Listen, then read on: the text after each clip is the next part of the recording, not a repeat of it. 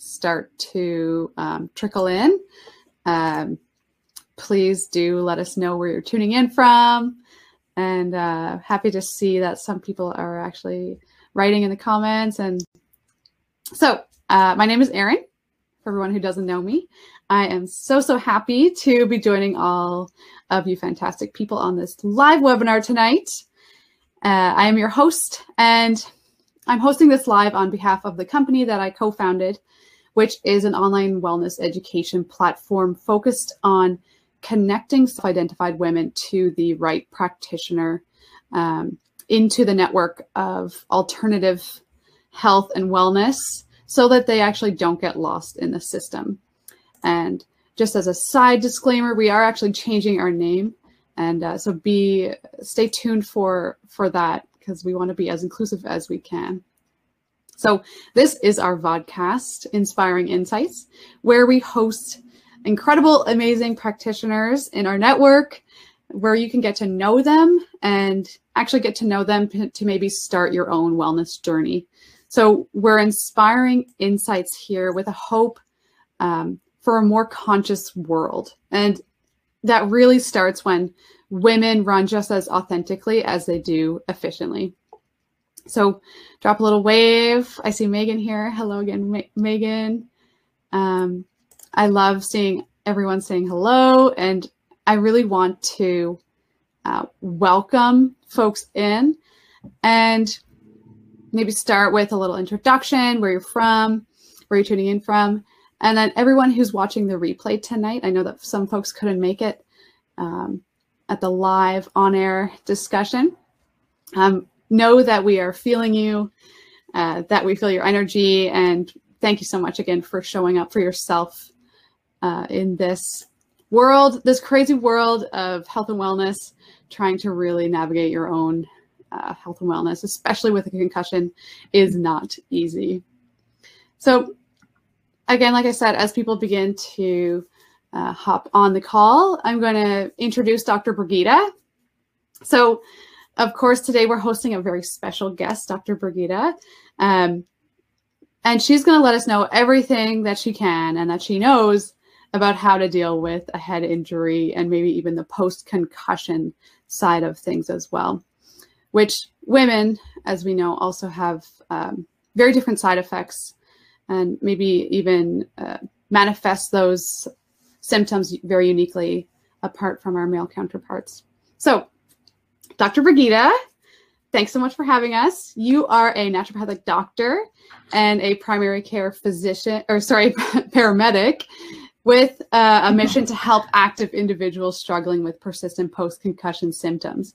And I, what I really like about Dr. Brigida is that she helps people return to their highest level of play. And as a former athlete, I can get behind that. Um, she has over a decade of experience as a paramedic. Um, and has actually experienced firsthand the care and management of concussions in both the pre-hospital and emergency department settings. So as an intern on the sports medicine focus shift in her schooling, um, she had the opportunity to mentor with several medical advisory staff of the CCMI, which is the largest network of concussion clinics and the leader in concussion care in the, the world, I guess. Nice. Yeah. And, and I, of course, I would say so. One good. of them. Good. And of course, her training as a naturopathic doctor and sports nutritionist has given her quite a, a deeper understanding of both how to create brain resiliency before impact and how a holistic treatment approach changes the trajectory of healing from brain injury. So, Dr. Brigida, you're very passionate, uh, multi passionate, and you also have a certified sports nutritionist uh, certification with the ISSN. Uh, you have advanced training in cranial sacral therapy from the world-renowned uh, Upledger Institute. And you try, I know, to integrate that within your clinical work to assist people as much as you can with their post-concussion recovery. And most importantly, last but not least, Brigitte is uh, never too far from home, which is the rank where you grew up at um, figure skating competitively, mm-hmm. and also you support your partner who is an elite hockey skills specialist. So I'm I'm so so happy to have you here, Brigida. And uh, today we are going to really take a deep deep dive into what concussion recovery can look like. So let's let's have you start us off um, on maybe just educating uh, the audience on you know what a concussion actually is because there's some misinformation out there. Mm-hmm. thank you so much Erin for having me on this platform and allowing me to live out my mission. So um, a concussion really i think a lot of it is misunderstood and about i would say still about five ten years ago we still got taught that it's a brain bruise. Um, that it's actually like the skull hitting against or the brain hitting against the skull and it's, it's causing an internal bruise. Um, but what's actually happening is within your brain, you have gray matter and white matter, and they're different consistencies. So as what happens in a concussion usually is there's a force that enters the body and it doesn't necessarily have to enter through the head. It could be through the torso as well. So what happens is that as the brain keeps moving um, these different basically consistencies of tissue they shear on each other. So they don't move in the same way um, and what happens is the neurons or nerve cells, they actually get stretched. So the things that should be on the inside end up on the outside and things that should be on the outside end up not there, right? So your brain quickly and your body quickly tries to correct this imbalance. And these are electrolytes. So we're talking sodium, potassium. Your brain is trying to correct this problem, but basically it's happened on such a mass um, scale that the amount of energy that's required is just not able to keep up with. So that's oftentimes when we those symptoms of like a massive headache. Um, there's massive what we call depolarization. So basically, depending where the person gets, where this happens within the brain, people have different symptoms. So every concussion looks different, and every post-concussion synd syndrome can look different as well, depending which area of the brain is affected. So some people will black out, some people can lose some vision, some right, some people might just have a headache. Um, so it all depends. Um, and so really there's a whole metabolic cascade is what we call that and it's a spreading depression so the worst part of it usually happens about seven to 10 days where people start to feel super exhausted. Um, and sometimes these symptoms can be delayed. So they may not show up till a day or two later. So people can't necessarily be cleared on the sideline, which is a common misconception is that, you know, they may or may not have lost consciousness, which doesn't actually need to happen. So you don't need to have a loss of consciousness um, also common misconception. And then, you know, really those symptoms can take a little bit of time to actually um, come on. So the biggest thing is usually people should go to the emergency room if they're concerned about any of the red flags. Um, so those being any sort of like neck pain, actual like projectile vomiting, um, severe lethargy, people that are still confused and not coming around, not, not oriented, um, if they're, yeah, just really sleepy within the first couple hours, we always want to rule out uh, bleed within the brain and then obviously any sort of skull fracture and neck fracture. And that's what the emergency room is really, really good for, right? Um, mm. And then I feel like that's where people get lost in the system. After that point, you know, the emergency docs are really good at what they do, but the reality is it takes about 10 to 15 years for about what we're doing clinically to actually become conventional standard of care. So right now the standard of care as far as the emergency side goes is like, here's some naproxen, go sit in a dark room. Yes. Right? And nobody tells you when to climb out of that cave, right? Um, and the reality is there's so many clinicians that are actually changing the face of this and actually doing some meaningful hands-on work to change that trajectory right off the hop. Nice. So wow. That's okay. kind of the piece where I fit in. Yeah. yes. Okay. So that was a whole lot more than what I was even expecting. Wow. Mm-hmm. Okay. So concussion, obviously, still really important for folks listening, um, maybe even coaches or uh, other healthcare professionals that are listening to, you know, once someone sustains a head injury, whether it be someone on your team, say, um, it's really important to just just send those athletes to the emergency room and really get some vital kind of red flags ruled out.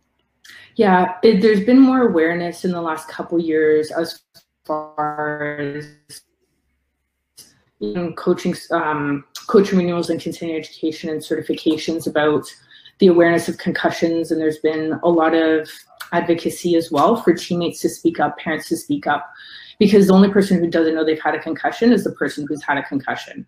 Mm. So other people need to be looking out for them. Um, so that being said, absolutely, if you're ever uncertain, go to the emergency room because a, you know a concussion really is a fluffy term for a mild traumatic brain injury. So it is an injury of the brain, and I think giving it the label of like, oh, it's just a concussion, is still it doesn't completely, I guess, give that sense of like, hey, it's an actual trauma, right? So I think yeah. that's where some of that some of that is lost. I think in in giving it just this fluffy term of concussion. Yeah, exactly. And, and you know, I don't think that people really take the term concussion as um, light, but I do think that a lot of people don't know how to respond appropriately. And, um, you know, mm-hmm. just having been through the sports system myself, playing elite soccer, it, you know, and it was about 10 years ago. So things have drastically changed since then. But I, I still know that not all coaches are aware of what can really happen in the first, you know, 24 to 72 hours. And oftentimes it's the athlete themselves wanting to go back out onto the playing field. Yeah, and absolutely. And I think this also isn't talked about enough that the reality is those who sustain a concussion, concussion, there's actually dangers associated with going back in and having a second concussion. And one of the biggest ones is actually death. So Rowan's Law was brought into law a couple years ago, and Rowan was a rug- rugby player, and she basically said she's like, you know, I die. And unfortunately, that's what did happen to her. So there's something called secondary impact syndrome where your brain, in trying to correct that energy deficit, is so energy deprived that when you sustain a, a secondary concussion on top of that, or another one on top of that, your chances of dying can happen because you're actually causing permanent brain damage at this point. So now you're basically having a severe uh, brain injury, right? So I think that's a big one for people to be aware of. Um, and then on top of that, there's been a lot of research that has come out. Actually, CCMI has done a lot of their own work, and the athletes that actually get care sooner return to play sooner.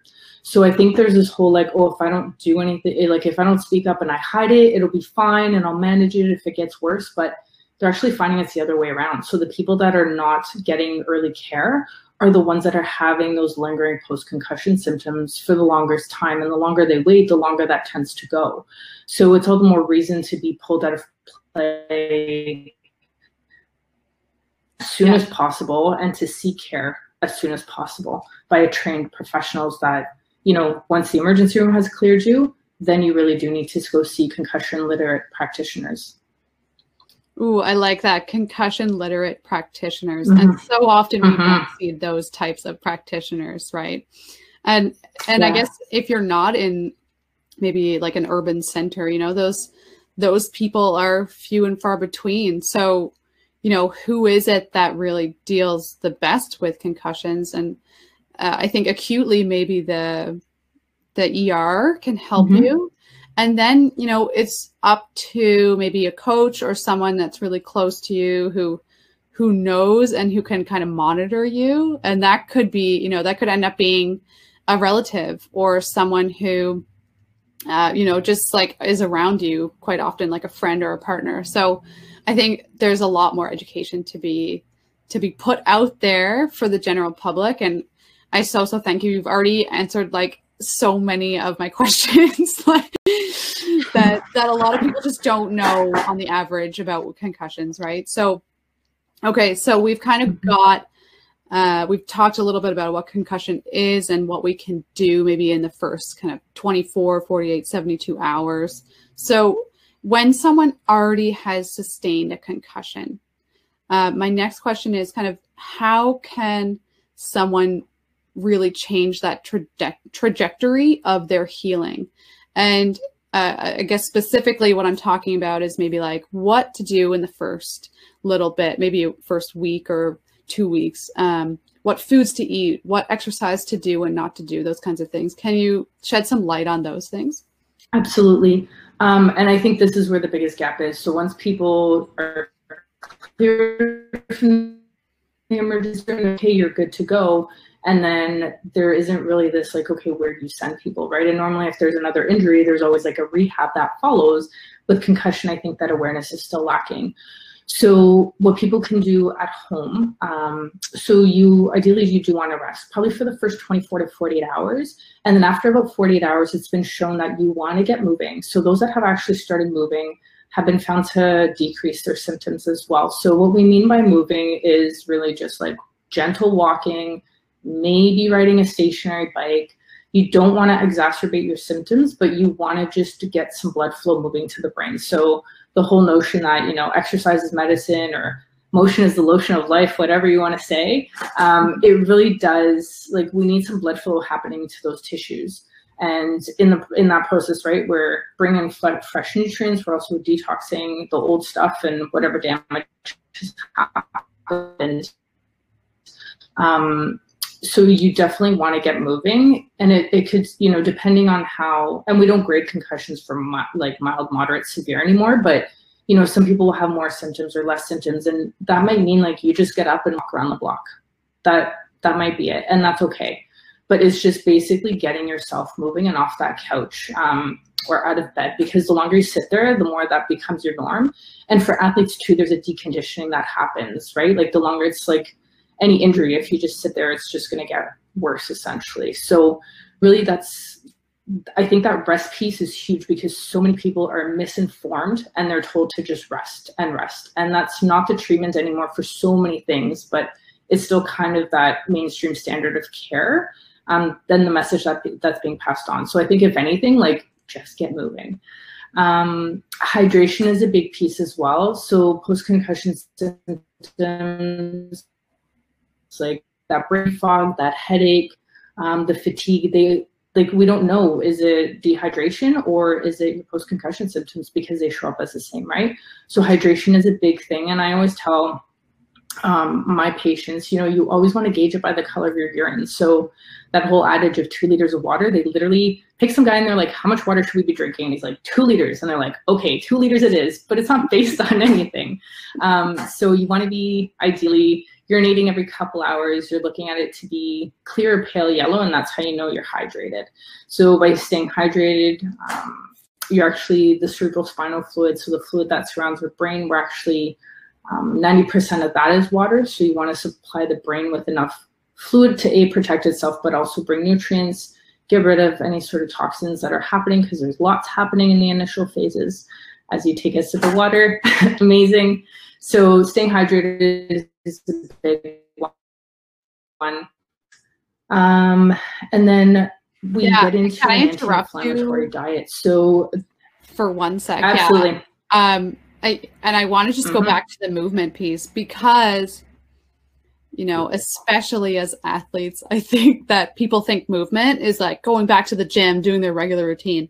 No, mm-hmm. this is like, you know, maybe two to five minutes out for a walk is good enough just to get some sort of blood flow moving. And, and that can be really difficult in itself and frustrating for people who are used to, you know, an hour or two of exercise per day, right? A thousand percent. And this is where, you know, if you do have in your city a trained, like a, a concussion clinic or trained professionals, the next step is within that first week you want to book an appointment and get a treadmill test and see what those symptoms are like and you know what exacerbates your symptoms like what degree of exercise. So you actually want to do a graded exercise. So if you're on a treadmill um, you start off obviously resting a light um, a moderate like a light moderate walk and then you keep going up. And if your symptoms start to exacerbate that's when you stop. And then you do 70 to 80% of that heart rate.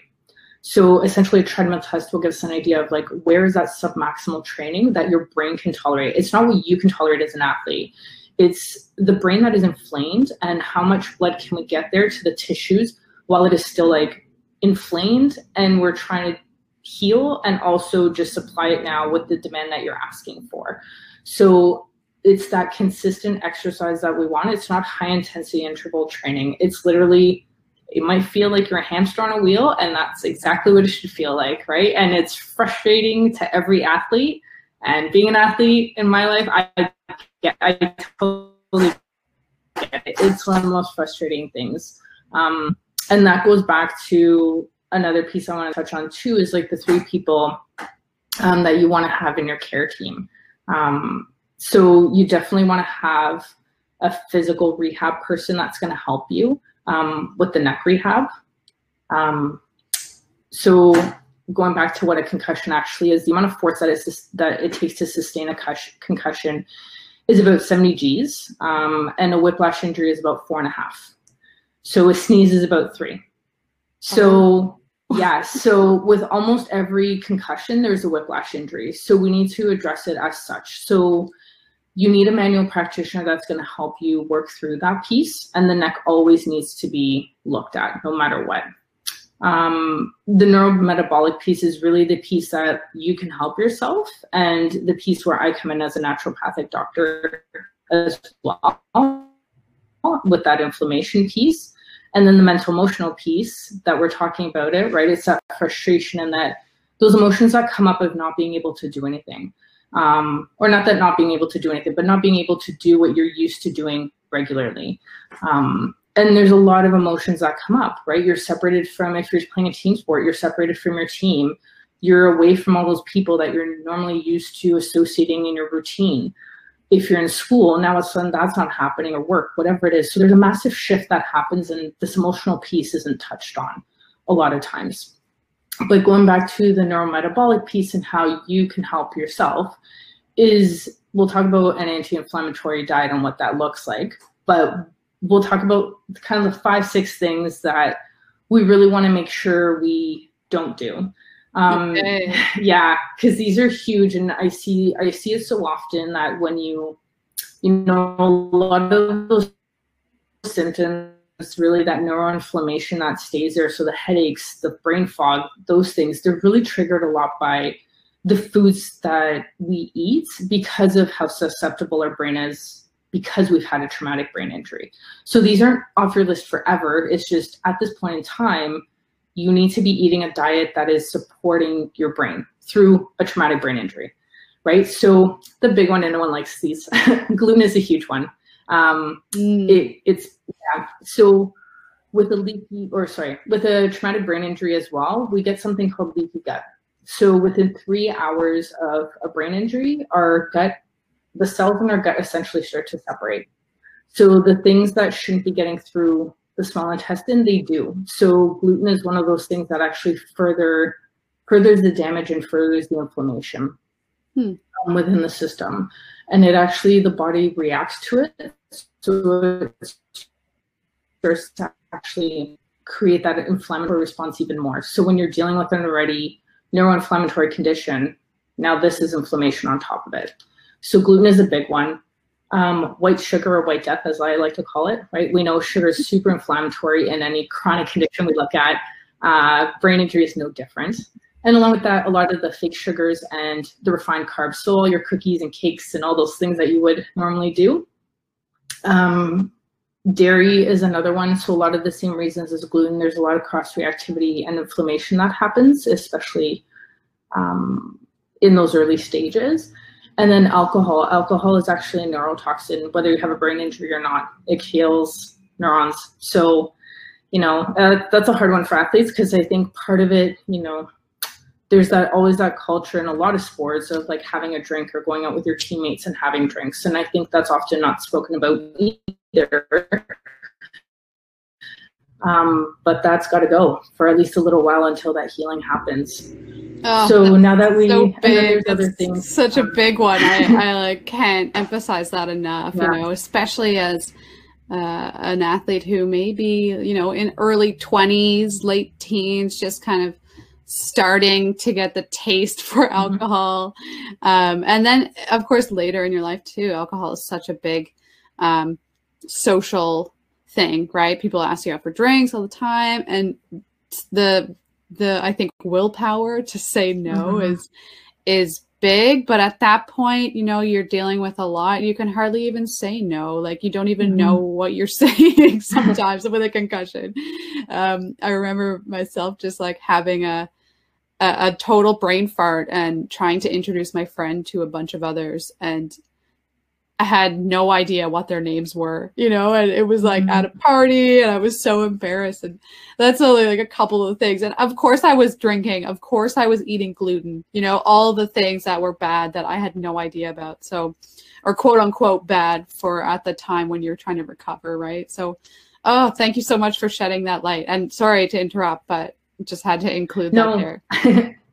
and you're absolutely right. I think, you know, and especially when we look at collegiate athletes, right? They're the ones that are playing higher level sports and it is part of the culture. You're away potentially from home, you're drinking, you're out with your friends, right? It's kind of the norm and it is what it is. So it's just one of those things that needs to be talked about with practitioners as well and being like, hey, just be aware you're going to do this you're probably going to feel worse for a while so yeah for yeah. sure um yeah i think those are the big ones. If people start there i mean as as naturopathic doctors we can always dig deeper and see what other foods could potentially be aggravating symptoms for you because there are individual food sensitivities as well right. that we can look into.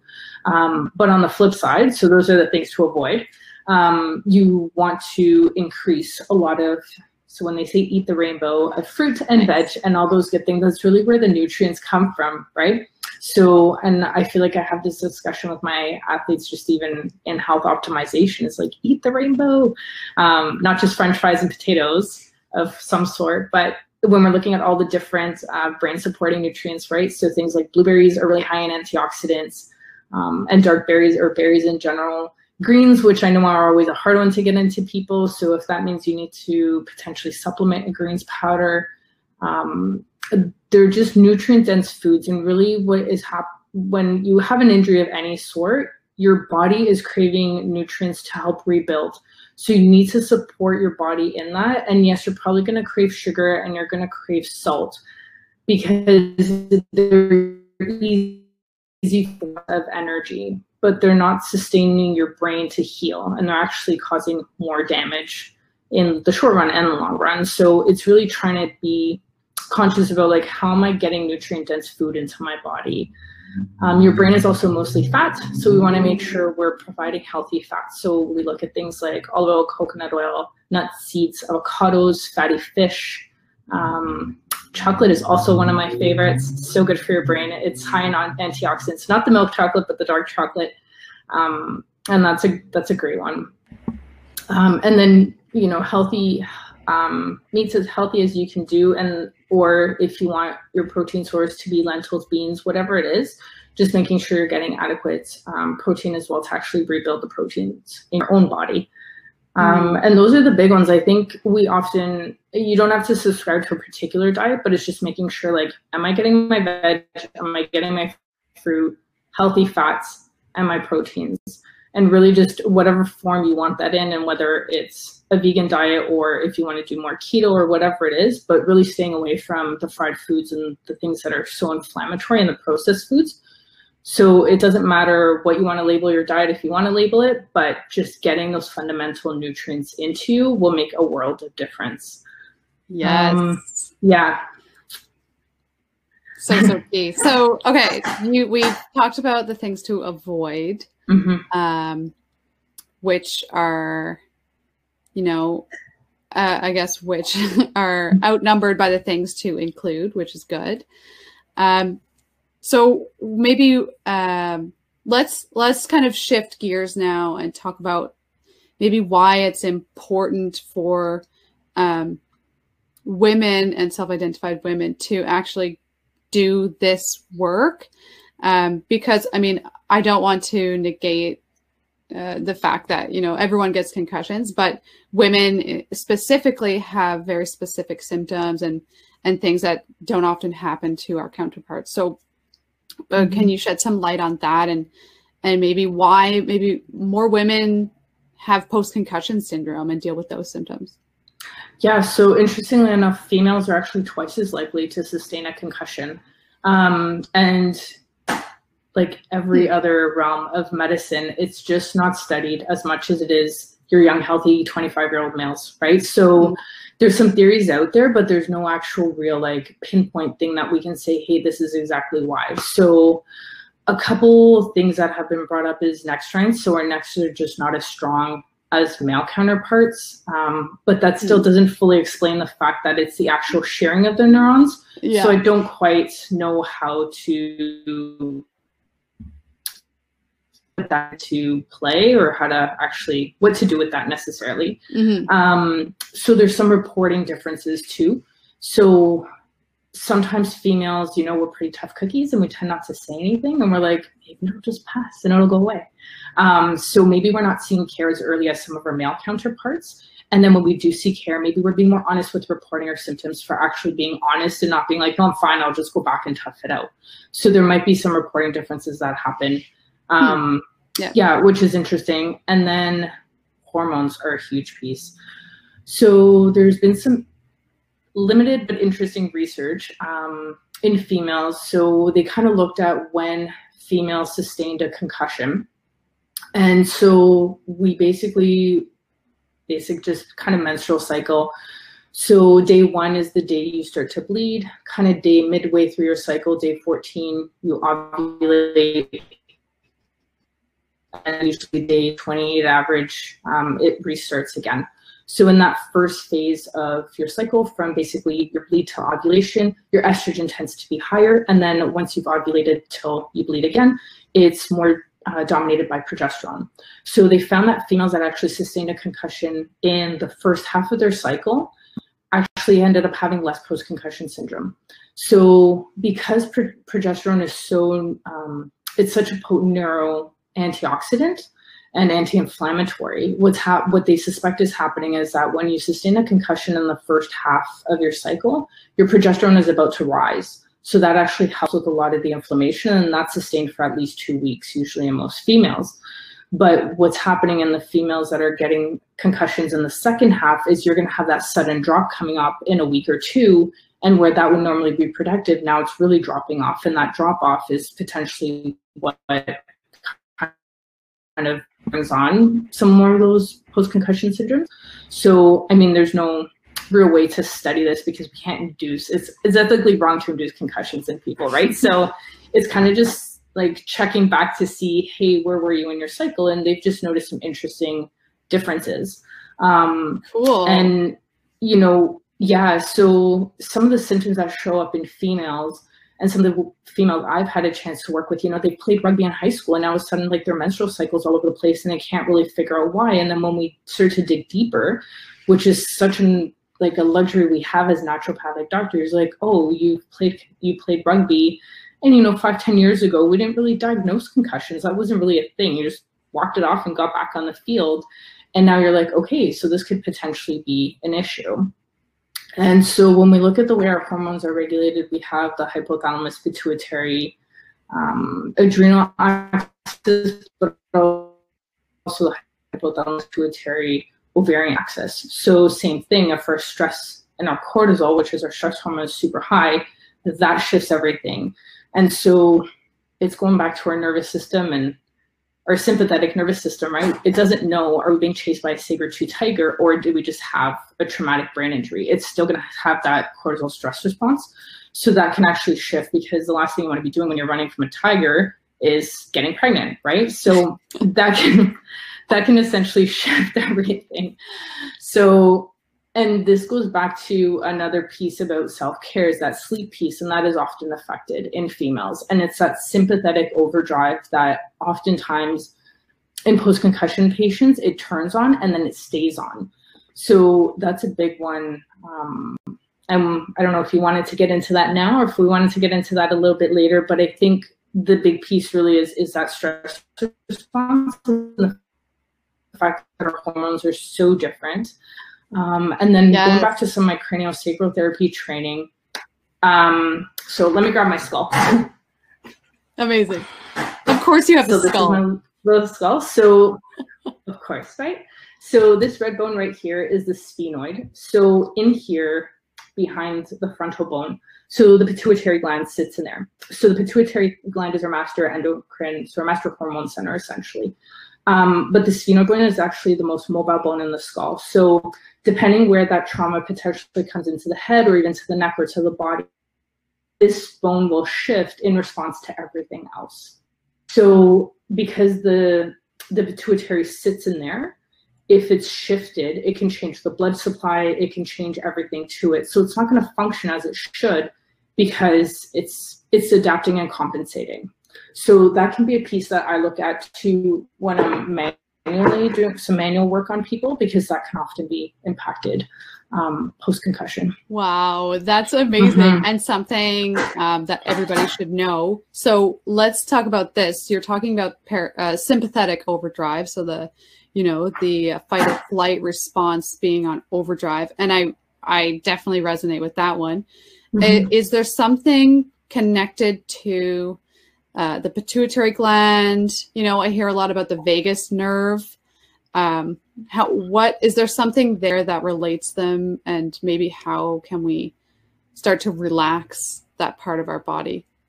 Yeah, excellent question. So a lot of us have heard of like the sympathetic nervous system and the parasympathetic nervous system. There's also the enteric nervous system. So it's that gut brain brain connection. And there's more research coming to light now about the connection between the two. And really, structurally, there's the vagus nerve. So, the cranial nerve is the longest nerve, and it's literally dubbed the wanderer. So it wanders from our brain. It goes right through our um, our throat and in this area, and it goes all the way into our diaphragm and all the way to our intestines. So if this nerve is constantly in that flight or flight response, um, there's going to be you know digestive issues sleep issues um, so many different things going on. Anxiety it can show up as anxiety. So really there's there's quite a few ways to shift that. Um, one of my favorite ways is breathing exercises and a lot of us you know we're naturally you know we breathe from up here from our shoulders um, but if you actually place your hands on the side of your rib cage and just actually taking a deep breath to expand your rib cage out to the side um, is not often something that we ever focus on, right? It's like no one's taught us how to breathe. we we all of a sudden just like we were birthed one day and then we just breathe, but no one's ever taught us how to do it properly, and we often forget and just breathe from the top of our chest here. Um, and this is a great one I like to recommend to people before you like every time you sit down to have a meal, take four to five nice deep breaths right? It just shifts your body into that parasympathetic state um, where you can actually release digestive juices into your gut and actually tell your body, hey, we're going to eat. Let's get ready to receive nutrients to actually digest this food, to like calm down. That saber tooth tiger is not chasing me. It'll be okay, right? So, because that's where the the growth and the repair and yeah, our growth hormone is essentially secreted is when you know we're in that state um, things like gargling or like saying a nice om. Um, I know you have a couple favorites as well. of course, yeah. I mean, breath work is is a huge one. Yeah, of course. Um, meditation. I'm a mindfulness teacher, so you know, mm-hmm. meditation and mindfulness, mindful eating, like you mentioned, even just taking a few deep breaths before you start to eat, um, really changes the body's reaction to the food that we're ingesting. So if mm-hmm. we're in that sympathetic overdrive, oftentimes taking those couple deep breaths before we eat. And this goes, you know, a couple deep breaths before your presentation or a couple deep breaths before a big work meeting um, will change that par- that sympathetic overdrive into the parasympathetic, and that means that you'll go into it with a um, greater body, a greater physical understanding of what is happening in the moment. And so it gets you out of your it literally gets you out of your your head, out of your rational mind and kind of into your own body and more present is really what we want to be, right? Especially for recovery. So yeah, and and I do, I know I preach this a little bit, but uh, movement and dancing is always good. And intuitive movement, like not actually like head mm-hmm. banging. Of course, we don't want to do that. um, but moving in ways that really just make our body feel good. And I know that a lot of, a lot of my uh, recovery from my own post concussion uh, symptoms was based on just taking the time, you know, one or two minutes after I get out of the shower and stretching my mm-hmm. pecs, my neck, um, my shoulders, you know, that upper body. And that really actually helped me release something in my diaphragm. I think that just like made me become less of a chest breather and more of a belly breather, which is what we're really getting at that that belly breath that activates the vagus nerve, that activates the parasympathetic state so that you can be more present in your body for your recovery. So, and I know that um, Dr. Brigitta has uh, graciously uh, volunteered to give everyone that's tuning in right now um, a copy of her vagus nerve reset, uh, which is an amazing resource for anybody uh, outside of the post concussion realm or concussion realm in general, but you know also could really really help someone uh, sustain more of you know that presence in their body on a day to day. So everyone who's here right now will be getting a copy, and I'll put it in the comments below uh, for people that are watching this later. So yeah, you have highlighted so much. Um, it's almost you know unfathomable how much knowledge you have as an individual and and how that could really help someone grow out of their um, post concussion symptoms. So I do have actually a few more questions if you uh, are kind of finished on on your topic of resetting that vagus nerve.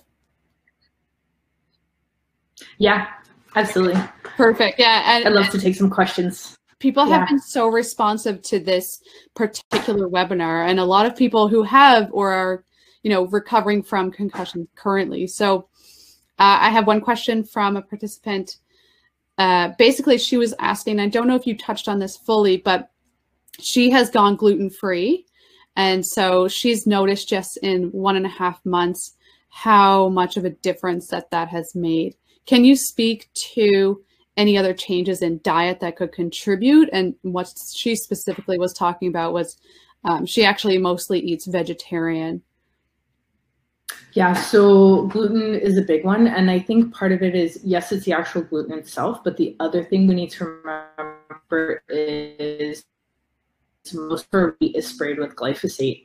So that's actually super damaging for our gut bacteria. And when we're looking at our gut too, right, that leaky gut or that gut hyperpermeability starting within a couple hours. There's that damage. So it's so like it's it's hard to imagine because it's not a visible injury, right? These are all invisible injuries. So um, really taking away, and it's one of the tenets of naturopathic medicine, right? Is actually removing obstacles to cure. So this is a big one, and we did touch on this. So the other ones are the white sugar, um, your processed carbs that you have, and your um, your artificial sweeteners because um, they can often be more damaging and they can actually um, so what happens too in the brain when there's a concussion is there's a glutamate uh, release which is an excitatory um, neurotransmitter so it basically causes things to keep firing. And so what can happen with a lot of the artificial sugars is they work on the same pathway. So you're actually to keep firing and you're that whole spreading depression and that energy deficit that you have that's just going to worsen. Um, so if you really do need to use a little bit of sweetener like aim for something like your maple syrup or your honey something natural that you that you find from from the earth um, and then dairy is another big one. So your alternatives would be like your nut milks and things like that.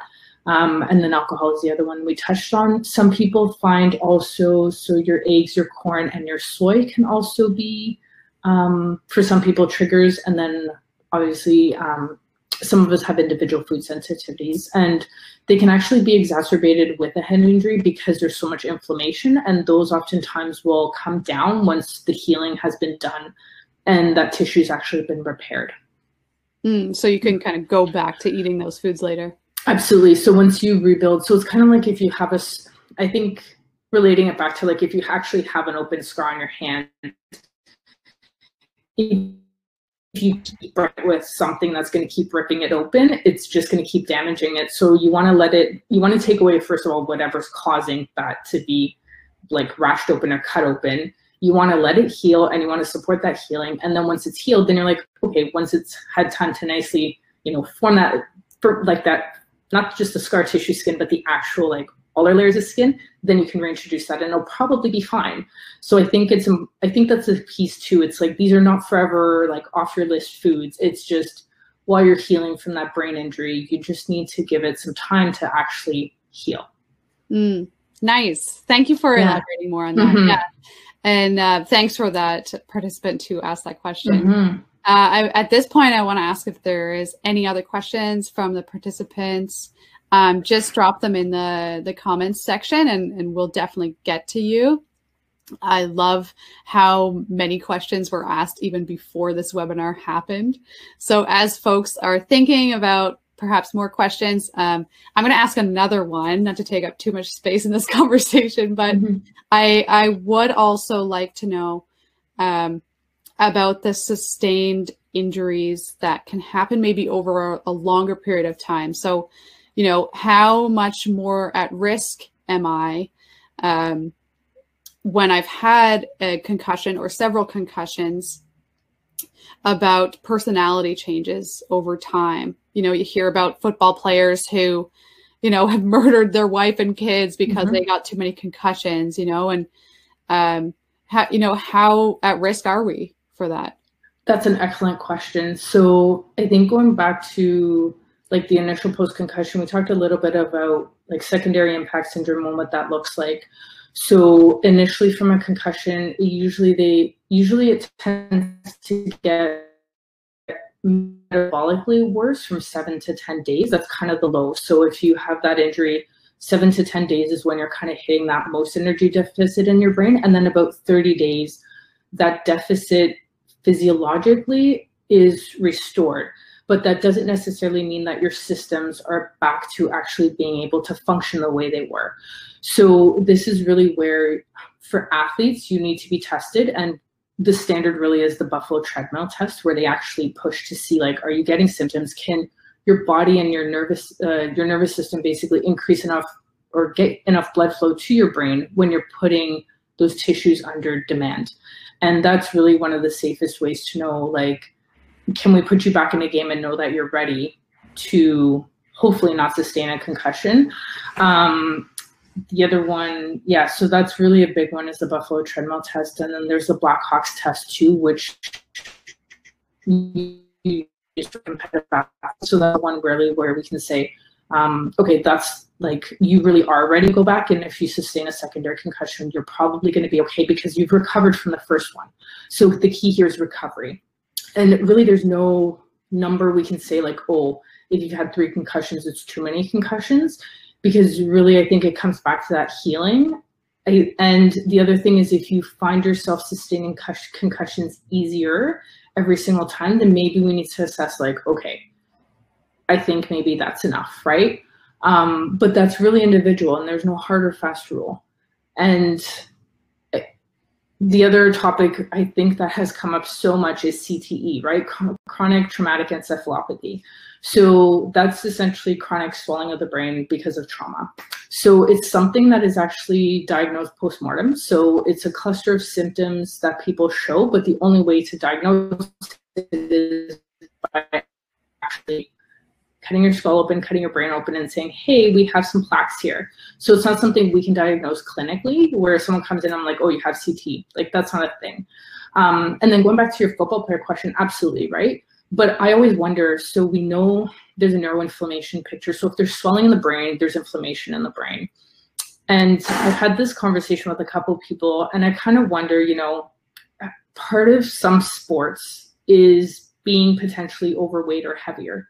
So football players, some positions are required for you to be 250, 300 pounds.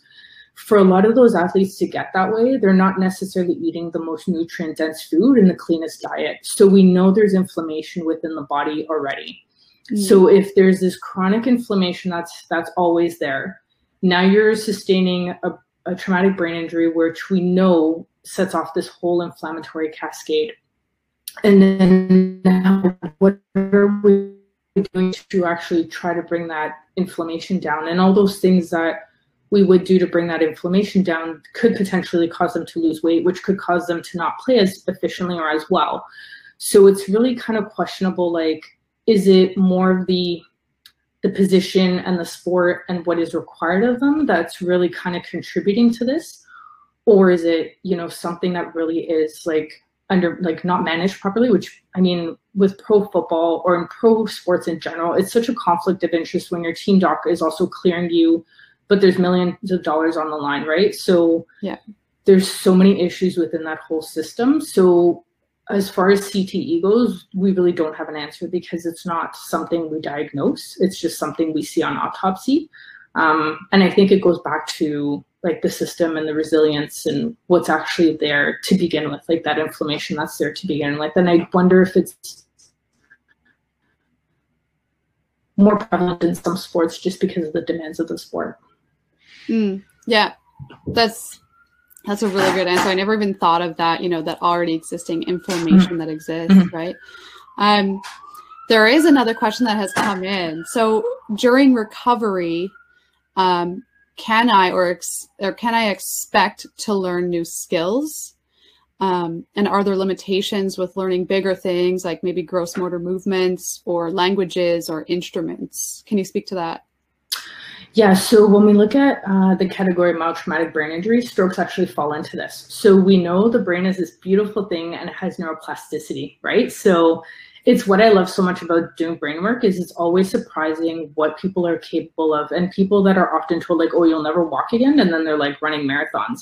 So I think a big piece of this is the mental emotional piece. And, you know, if you've ever like seen any, any of like Joe Dispenza's work and you know, he basically like got his spinal cord back together.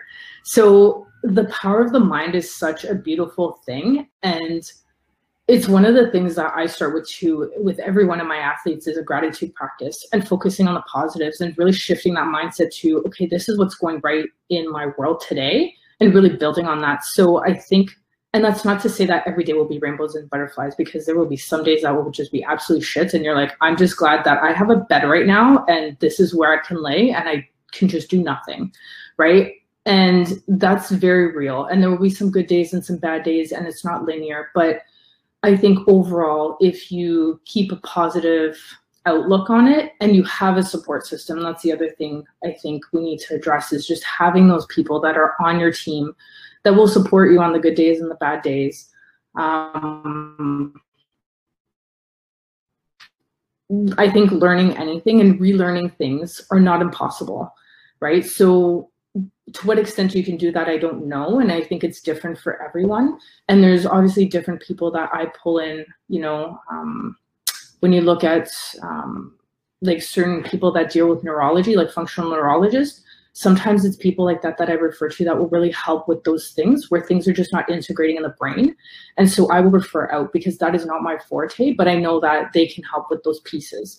So I think in combination with people wanting to learn new things and trying and keeping a positive mind and then having the right people and the right support system, I think a lot of things are possible for sure. Wow, nice. Yeah, and I, that is kind of a good uh, way to end off. There is one more question, and it it comes from uh, one of our listeners, and she's asking, "Will I ever be the way that I used to be?" So, you know, when someone walks into your clinic and asks you that question, what is that response? You know, you have to maintain maintain hope, but at what at what level do you answer that? Yeah, that's a tough one because there is no like, you know, I wish we had a crystal ball and we can say absolutely, right? Yeah. But uh, that's a tough one. And there's no yes or no, and there's no guarantees in medicine for anything. That's the reality. So we're going to try and get you back to where you are, but that doesn't necessarily mean we may not have to change certain things, right? So you might have to implement different, um, for some people, it's remembering certain things. So maybe different structures to help you get through the day and different um, different yeah systems and structures that will help you get to where you want to be until those things become more automatic or until your brain gets to that point where it will remember and rewire those neurons and make those connections right? So once again there's no easy answer. I really wish there was. Um, and it is for some people it's a super long process and it sometimes it you know it takes really digging into into everything um, into hormones and into like even the mental emotional piece and what is still hanging on there. And sometimes, you know, people have been stuck in this. And I think this is oftentimes we don't speak about this enough is that there's safety in what has protected you from so long. So in that post-concussion syndrome, there's something, it is offering you protection of something. And change is hard and change is scary, right? So sometimes it's addressing that emotional piece of like, hey, what's actually behind there? And if I let go of this, what is this unknown? And that could be really scary for people too and i that's another piece and and somewhere that you know whether it is a naturopathic doctor that you have a chance to talk to or whether it's a mental health professional that you want to call in that piece definitely needs to be addressed as well wow words of wisdom from dr brigitta i really appreciate all those mm-hmm. amazing answers and and such insight that you've delivered here today uh, dr brigitta is there anything else from you that you wanted to add uh, that we potentially missed, or maybe just let the let the folks know how they can uh, contact you and, and start working with you. Yeah, I think we did an amazing overview of post concussion syndrome and all of the things. So that was wonderful. Thank you so much for giving me a platform to share that with and for the wonderful questions that came in. So I am mainly on Instagram. So I'm at uh, at Dr. underscore Brigitta, B R I G I T T A underscore N D. Um, and I have my vagus reset under there, so you can check that out in my link. My website is www.drbrigitta.com as well. So those are the best places to find me. Okay, and I've just put those in the comments section for anybody wondering. Um, once again, thank you so Brilliant. much, uh, Dr. Brigitta, for for being here and sharing your truth and sharing your message. And thank you to all of the audience that has showed up. Uh, we're proud of you and good luck on your journey of health and wellness. Thank you so much for having me here. Okay, have a good night. Thanks. Take care.